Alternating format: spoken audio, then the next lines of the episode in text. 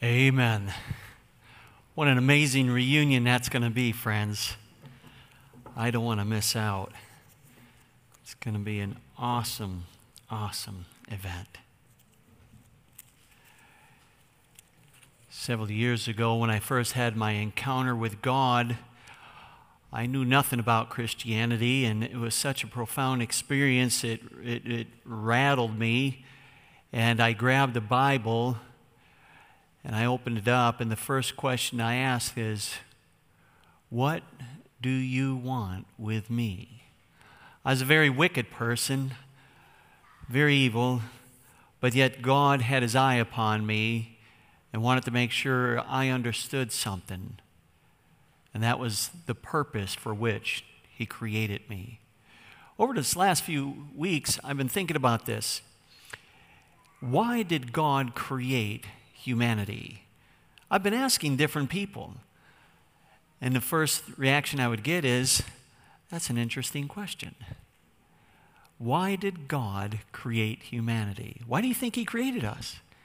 I'd get different responses back. Some would say, well, you know, God is love, and therefore, in order for love to be loved, there has to be an object to express its love upon. So he, he had to create something. Well, yeah, that sounds good, all right. All right. Well, because God wants to have a relationship, and uh, that's why He created us. Okay, well, that's, that's good. I said, but what, that doesn't sound like the sole purpose for which God created humanity. Now, this is pretty amazing. Usually we do this near the end of the service, but I, I, put, I put a quote in the bulletin. I want you to open your bulletin. I want to read this quote with you. Of course, in Genesis 1:27 it says God was created in man's image and man, or in God's image, in God's likeness.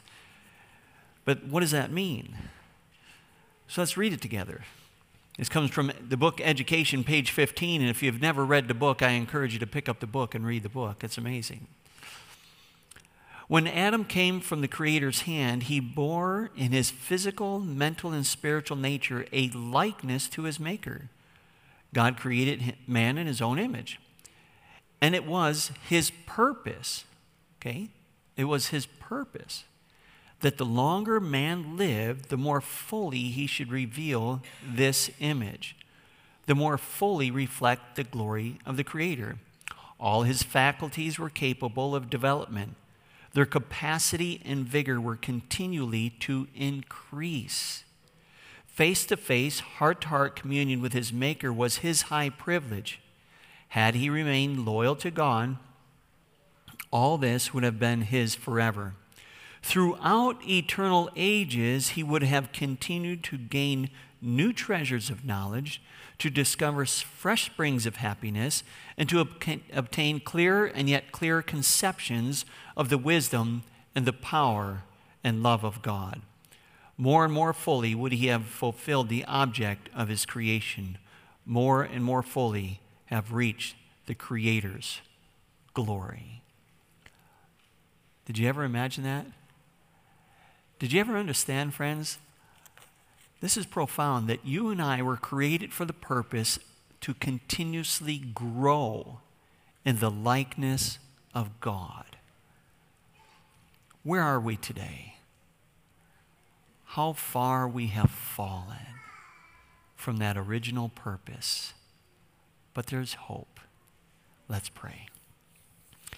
Loving Father, as we open your word this morning, as we reflect on the, the path that you have drawn out, that you have set in place for us to be brought full circle back to that place for which you ordained our purpose of existence. Help us understand, Lord. May your Holy Spirit lead us in Jesus' name. Amen. Though sin had marred the divine likeness of man, his physical powers weakened, his mental capacity lessened, his spiritual vision dimmed, there was hope. Turn with me to um, Romans chapter 1. Romans chapter 1. Paul would come to understand this hope. And I would suggest to you today that Romans chapter 1, verse 1, just that very verse, is the foundation for the whole book of Romans. Of course, we could spend a week, two weeks, months studying this out, but I have this little segment of time, so I'll do my best to give you what I have. Romans 1 1. It says, Paul, a servant of who? Jesus Christ. Paul, a servant of Jesus Christ. Now, how did Paul become a servant of Jesus Christ? Was he always a servant of Jesus Christ? How did he become a servant? Go with me to uh, Acts chapter 9. Let's, let's look at a little bit of his story here, just the, the opening of his conversion experience. Acts chapter 9. You see, it, I've come to understand that it's very important for us to understand the purpose of why God has created us so we'd understand the purpose of the gospel. If we don't understand that, friends, we could buy into a false gospel. Paul would have to contend with this a lot in his life. He was dealing with a false experience himself. He thought that he was serving God and it says here, and Saul, yet breathing out threatenings and slaughter against the disciples of the Lord, went on to the high priest. And he desired of him letters to Damascus, to the synagogues, that if he found any of this way, whether they were men or women, he didn't care, that he might bring them bound onto Jerusalem. Now, does it sound like he was serving God? He was in the church, friends. Think about this for a moment. Just because we're in the church doesn't mean we're serving the right master. He thought he was serving the right master. On his way, it says, as he journeyed, he came from Damascus, and suddenly there shined round about him a light from heaven. And he fell to the earth, and he heard a voice saying unto him, Saul, Saul, why persecutest thou me? And he said, Who art thou, Lord? And the Lord said, I am Jesus, whom you persecute. It is hard for thee to kick against the pricks. And he, trembling and astonished, said, Lord, what would you have me to do? And the Lord said unto him, Arise and go into the city, and it shall be told thee what thou must do. You see, Paul grew up in the church. Paul went to the institutions of education of that day. Paul was a Pharisee. He understood the law of God. I mean, he was a health reformer. He paid his tithe. He went to church on the right day. But all of that did not constitute him a servant of Jesus Christ. Paul had to make a decision when he come to understand what was truth. Jesus says, I am the way, the truth, and the life. And he would come to that experience and that encounter with the living Christ. And now he could clearly choose. Perhaps up until that point in his life, he thought he was choosing the right way. But when you read that first verse there in chapter 9, it's hard to believe that he was choosing the right way. To persecute people that do not think your way, to believe as you believe, is not how God does things. Paul, a servant of Jesus Christ, he would submit, he would choose that day whom he would believe in. You know, on the day of Pentecost, a sermon was preached. The devout Jews, they were devout Jews that gathered together. But Peter would tell them, hey, you crucified Christ. All of you that were devout and sincere in heart, you're the ones that did it. You crucified the Son of God. And they would ask the same thing What should we do? And he'd say, Repent and believe the gospel. You see, Jesus tells us that there's two masters, friends, that we can serve. We'll either hate the one and love the other, or despise the one and cling to the other. We cannot serve God and mammon. In other words, we cannot serve God and selfish ambition. We cannot serve God and the world. Doesn't work like that. God will not accept the service of a divided heart. And it's clear in Romans 6:16 it says that to whom you yield yourself a servant to obey, that's whom you are a servant to. So it depends on what buffet you eat from, reveals who you are a servant to. In the book of Desire of the Ages, I praise God for the prophet of the Lord. Praise God for the gift of prophecy that we have. It says this No man can serve two masters. We cannot serve God with a divided heart. Bible religion is not one influence among, among many others. Its influence is to be supreme, pervading, and controlling every other. It is not to be like a dash of color brushed here and there upon the canvas, but it is to pervade the whole life. Everything about us, the gospel is to touch. As if the canvas were dipped into color until every thread and fabric were dyed a deep, unfading hue. She goes on to say, If therefore thy eye be single, in other words, if our eye is single to truly serving God and no other, our whole body will be full of light. But if thy eye be evil, thy whole body shall be full of darkness. Purity and steadfastness of purpose are the conditions of receiving light from God. Think about this purity and steadfastness are the conditions upon learning, receiving light from God. In other words, in John 7 17, when God said that he that wills to do my will, he'll know what I'm teaching. He'll know the teaching, he'll know the way. So it lies within our own heart, within us, ourselves, to make the decision do I want to walk in the way of God, or am I just curious about what He has to say about the direction I'm to go in life? Do I really want to know what the gospel is to do for me? Or am I just curious in how it's supposed to happen? Because only then can there be a transformation of our lives. He who desires to know the truth must be willing to accept all that it reveals, she goes on to say. He can make no compromise with error. To be wavering and half hearted in allegiance to truth is to choose the darkness of error and satanic delusion. So I'm going to read that last part again. To be wavering and half hearted in allegiance to truth is to choose the darkness of error and satanic delusion. Continuing, worldly policy and the undeviating principles of righteousness do not blend into each other imperceptibly like the colors of, of the rainbow. Between the two, a broad, clear line is drawn by the eternal God.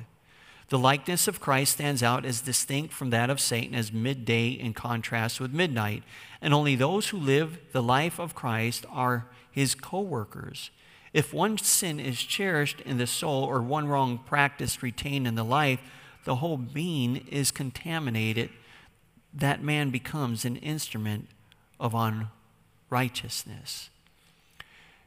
You see, it's so important for us to understand the purpose of the gospel because it calls us to repentance. It calls us to turn away from our old ways and evil practices and wrong choices in life. It calls us to surrender the life to God, the whole heart, fully and completely.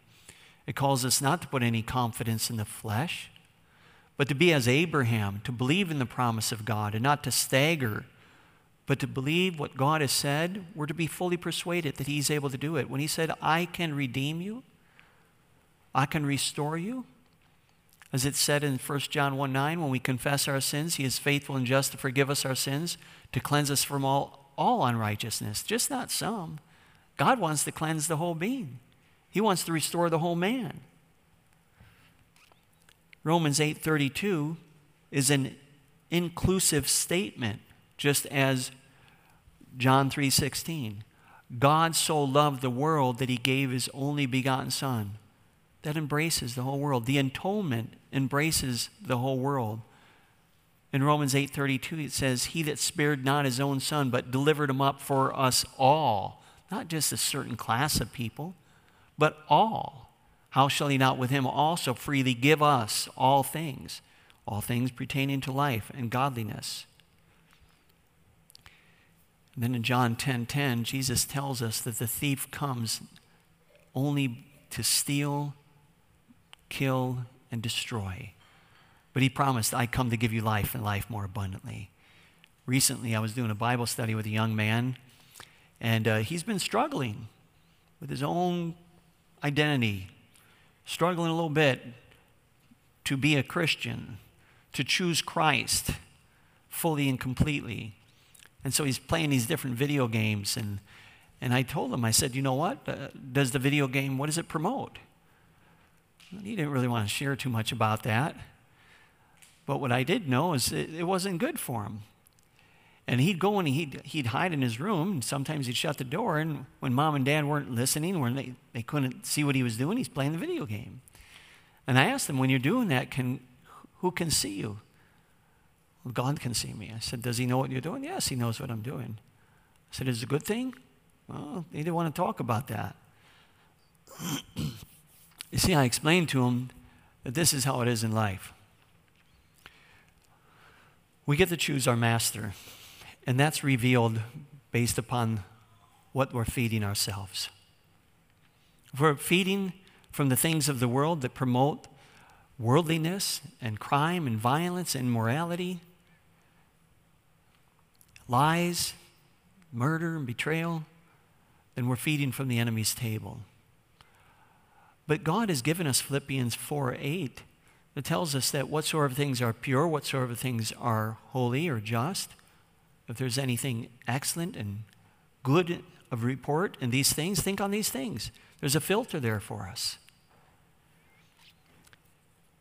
And the young boy said to me, he says, Well, Pastor, he says, You know, I'm, I'm going to this, this meeting, this gathering, and they're going to be playing paintball. He says, Is that bad? You know, Jesus would also do this. He would ask a question when he was asked the question. I didn't want to tell him if it was bad. I wanted him to tell me if it was bad or if it was good. So I asked him, I said, Well, when you're pointing a gun at somebody, what are you thinking about doing? Okay, Pastor, I get it. It wasn't very difficult. He understood. You see, friends, let us never be deceived here. In Genesis 6 5, it says that God looked upon the wickedness of man, and he saw that every imagination of the thought was evil continuously. It does not say in that verse that they were going out and committing these acts of violence and crime and immorality. It just said their, their imagination of their thought was evil continuously. See, Satan only has to have the thoughts going in that direction. He doesn't care if we come to church. He doesn't care if we sing praise to God. He doesn't care if we, we pay our tithe and, and we, we eat right and we worship on the right day. If he can keep your mind going in the channel that he desires it to go in, then he wins.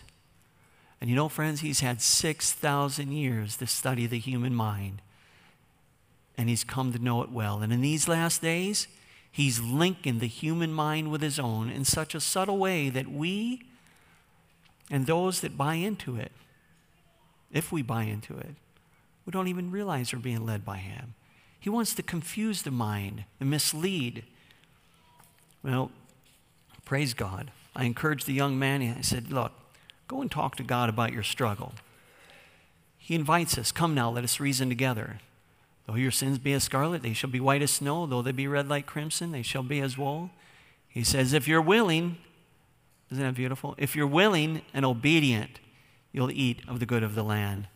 Yes, friends, the very first step that we take in returning back in the journey home is you have to make a decision.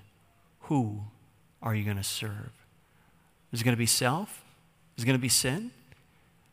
If so, then we are actually serving the enemy. But we can be a servant of Jesus Christ. And it gives us freedom. Because when you serve the Lord, when you're no matter what you're doing vocation wise, no matter what you're doing at home or what you're doing in the church, it's, it's not drudgery because you're serving God. The Bible tells us in Colossians, whatsoever you do, do it as do it heartily as unto the Lord. Do it with a good attitude, with joy and thanksgiving, that you have an opportunity to reflect God's glory. praise God, we have that opportunity. Paul, called to be a servant of Jesus Christ, called to be, called to be. And as he's giving the salutation, he's saying, i was called to be an apostle. But, friends, we're all called to be a Christian. Is that true? Isn't that invitation to the whole world? Yes or no? Absolutely. It's all inclusive, it invites everybody. Everybody's called. But the whole heart must be yielded to God, or the change can never be wrought in us, which we are to be restored into His image, you see. Let me ask you who gets to define how that relationship works? When you're called into this relationship with God, who, who gets to define it? I was sitting down talking to some people just recently, and I asked them, I said, when you have children and you're raising those children in your home, who gets to define the boundaries and guidelines that defines that this is a happy and safe family? Who does that? The parent or the child? I tried doing it when I was a little kid. It didn't work very well. You know, my mom took me out back and explained to me how it works at home. Yes, it's the parent. And I asked them, they said, Well, we do. I, I would do that. And I said, Why? And they said, Well, of course, as you said, the parent. Yeah, that's right. That makes sense, right? Who created us? Did we create ourselves? No. Jesus created us. So who, who gets to define the relationship? Do, do, my feelings get to define this relationship? How I feel God is to love me and how it's supposed to work? Does that work? Is culture to define the relationship? Is a governing body supposed to define the relationship? The government supposed to define it? No. Christ and Christ alone gets to define it. You know, this was the problem Satan had. He wanted to define the relationship. In Isaiah, when it says there in chapter 12 that he wanted to exalt his throne above the stars of God, a throne represents a seat of authority, a seat of responsibility. Basically, what he is saying, Lord, there's some, there, God, there's something wrong with your government. There's something wrong with your law. There's something wrong with you. And you know what? I can do this better. I have a better way of defining the relationship between myself and all these other created beings. And that caused rebellion in heaven. You see, he's trying to sow that same philosophical lie into the minds of people today, and many buy into it. In Romans 125, it tells us there, he who changed, speaking of a group of people who changed the truth of God into a lie and worship and serve the creature, creature. And I thought about that for a moment. Well, Satan's a created being. You know, a lot of people, unbeknown to them, they actually are bowing down and serving him and worshiping him because they're buying into his lie. They change the truth of God into a lie and they worship and serve the creature more than the Creator who is blessed forever. You see, God gets to set up the standards, friends, in which we are to live by. In Matthew 7 13 and 14, it says, Wide is the gate that leads to destruction, right? And broad is the way, and many there go in at.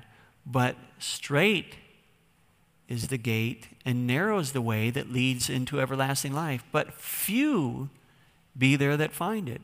In Matthew chapter 22, speaking about the, the marriage supper that all the people were invited to, in verse 5 it says, many, they were just, they didn't have no desire for it. They found no interest in it. They were, they found no time to go.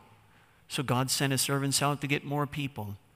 And at the end of that story, it says, Many are called, but few are chosen.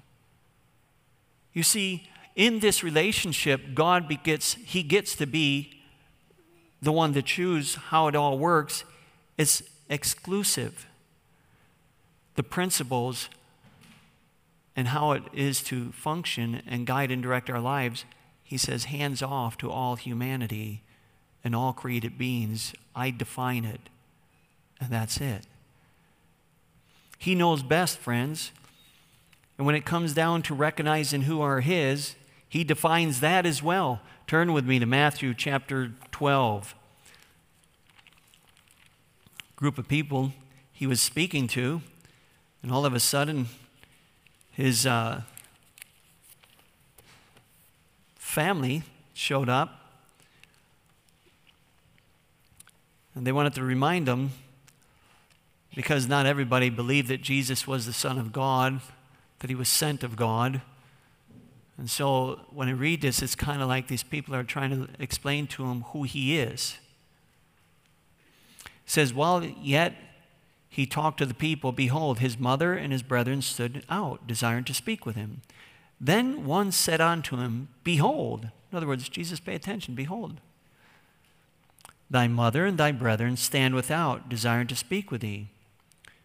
But he answered and he said unto them, who told him, Who is my mother, and who are my brethren?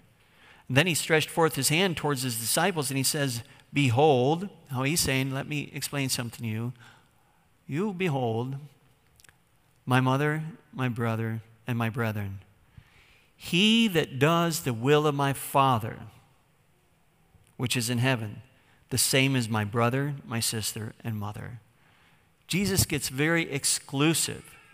The whole world isn't included, it's not universal salvation, friends. We're saved by faith, grace through faith in Jesus Christ. The commandments of God, that's it. That's where it's at. He wants to sow that back in our heart. He wants to write it there. It's a process, it doesn't happen overnight. The, Bible tells us in 1 John 5 3 that the love of God, this is the love of God, that we keep his commandments, and they're not grievous unto us. Does it grieve us? Should it grieve us to be faithful in a relationship?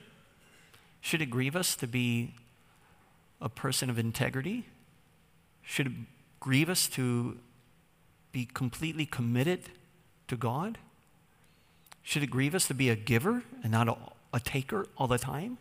Of course, we receive many blessings. That's great. But are we to give? Absolutely. Does it grieve us to be pure? Does it grieve us to be true and honest and bear true witness to the power and goodness of God? I hope not because this is who God is and this is what He wants to redo in each of our lives. He wants to reconstitute the very principles of heaven into our heart and write them in our mind. Jesus loves the sinner, friends, but He hates the sin and He wants to heal and cleanse us. You know, I've heard, I've heard it recently that people would, there's people that have actually stood in a pulpit and said that that's not true, that Jesus doesn't hate sin. Well, I don't think they're reading their Bible very clearly because it says right there in Hebrews 1 9 that, speaking of Jesus, that he loved righteousness and hated iniquity. My mom, I loved my mom, but my mom had a lot of challenges in her life. She was confused and she really wanted to know what was the right way in life. She was searching for purpose and meaning. And uh, my mom had, was married to my father. She divorced, remarried again, left that man, stepped into the gay lifestyle, wasn't very happy there, remarried a man again, stepped out of that, back into the gay lifestyle. She, my mom was confused. She was really looking for purpose and meaning in life. And after I came out of prison, you know, I was praying for my mom. I'd pray for my mom night and day. I wanted my mom to have peace with God. And I remember every time we had a family event, I'd always invite my mother and I'd invite her friend. I never excluded them from any family event Thanksgiving, holiday celebrations, my son's birthday party. I wanted my mom to know I loved her. And I, I liked her friend. She was a nice lady. My mother knew I did not approve of the relationship. But not once, friends, not once did my mother ever ask me to compromise on what I believe to be the true gospel to restore humanity, to compromise and say, I'll, I'll accept that lifestyle. I respected my mother, but I did not accept the lifestyle. My mother was okay with that because she understood. She understood.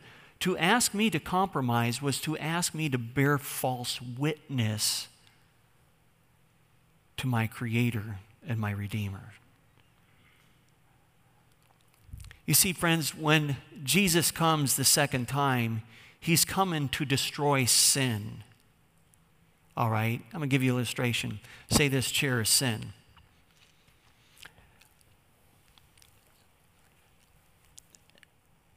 And I love my sins. And I refuse to let my sins go. And I see that Jesus has provided a way, He's provided the atonement to forgive me for my sins. And that through faith in that atonement, I, I can have a new start and, and God would look at me like I've never done anything wrong. And it'd be amazing. I know all of this, but yet I refuse to let the sin go. When Jesus comes to burn up the sin, what's going to happen with me? What's going to happen? Now, does God want to destroy me? Absolutely not. God wants to save me. He's coming to destroy sin, friends. But if I refuse to let it go, when He consumes the sin, everything attached with it is going to go with it.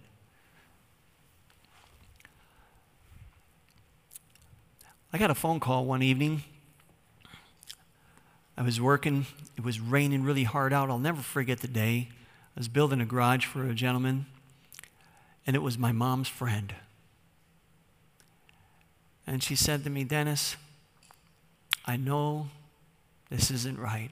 She says, I used to be a Christian. I grew up in a Christian home. She says, I want to give my heart back to Jesus. She says, Will you do Bible studies with me?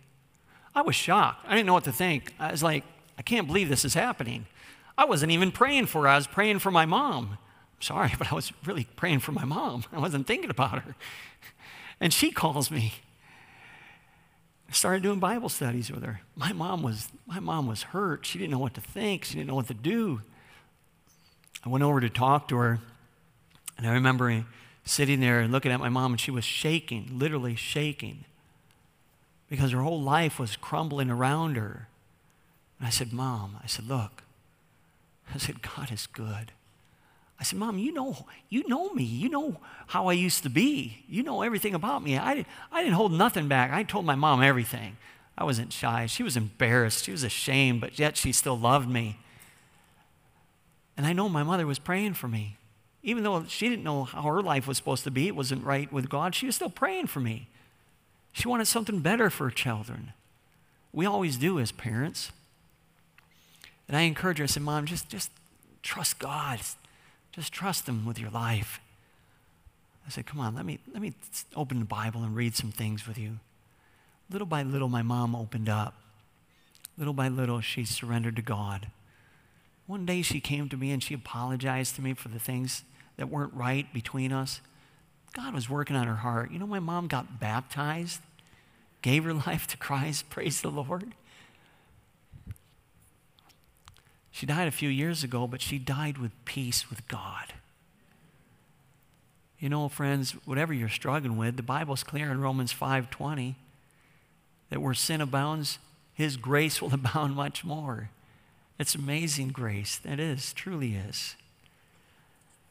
She never asked me to compromise. You see, the law of love of heaven draws the boundaries and it gives guidance to our lives it's to give guidance to our families. It's to give guidance to our church and our institutions.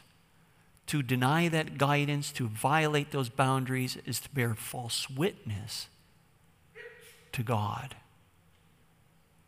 To bow down to the idol of the day and to turn away from the one that loves us most. Friends, there can be no compromise with the truth. We must walk in the truth. So, the first step, we must decide that we're going to serve the Lord, be servants of Jesus Christ. Now, I'll tell you that God's not looking for lip service. Actions speak louder than words. He's looking for action. The next step, friends, to being restored for the purpose in which we are created, is to have faith in the gospel that God has provided. Not the one that man speaks about, that God will forgive you and you can just go on living the way you've been. I'll tell you what, if all, I grew up in a Catholic church.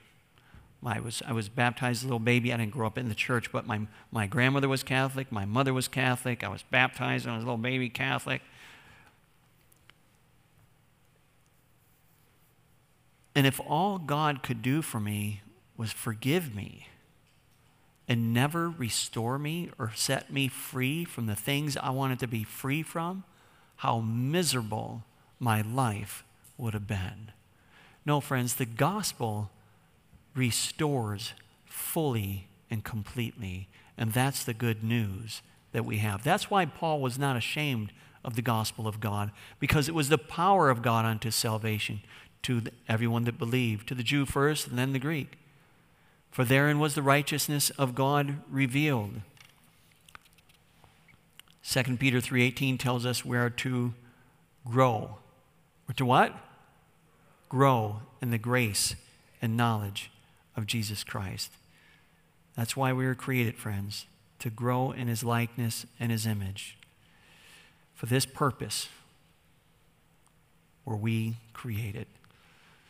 You know, it says in Education, page 16, that all created things in their original perfection were an expression of the thought of God. The expression of the thought of God. So you could, you could look at a flower and you could study that out and you'd learn something about God. You could go over and you could look at a shrub and you could study that out in nature and you learn something about God. You look at the great oak tree and you'd study that out and you learn something about God. A little animal, little reptile, little insect, all of it revealed something about the thought of God for all eternity. And so we can have faith in the gospel to restore us back so that we can have that opportunity to have that face to face, heart to heart communion with God. Faith. What is faith? What is faith to you? Do you know the whole Christian world I do believe. They all believe that God exists. Is that true? God's all powerful. Is that true? And that God's word is truth. Is that true? Is that faith? I see you wave. Not every, all the Christians believe that God's word is truth. There's a lot of critiquing and criticizing.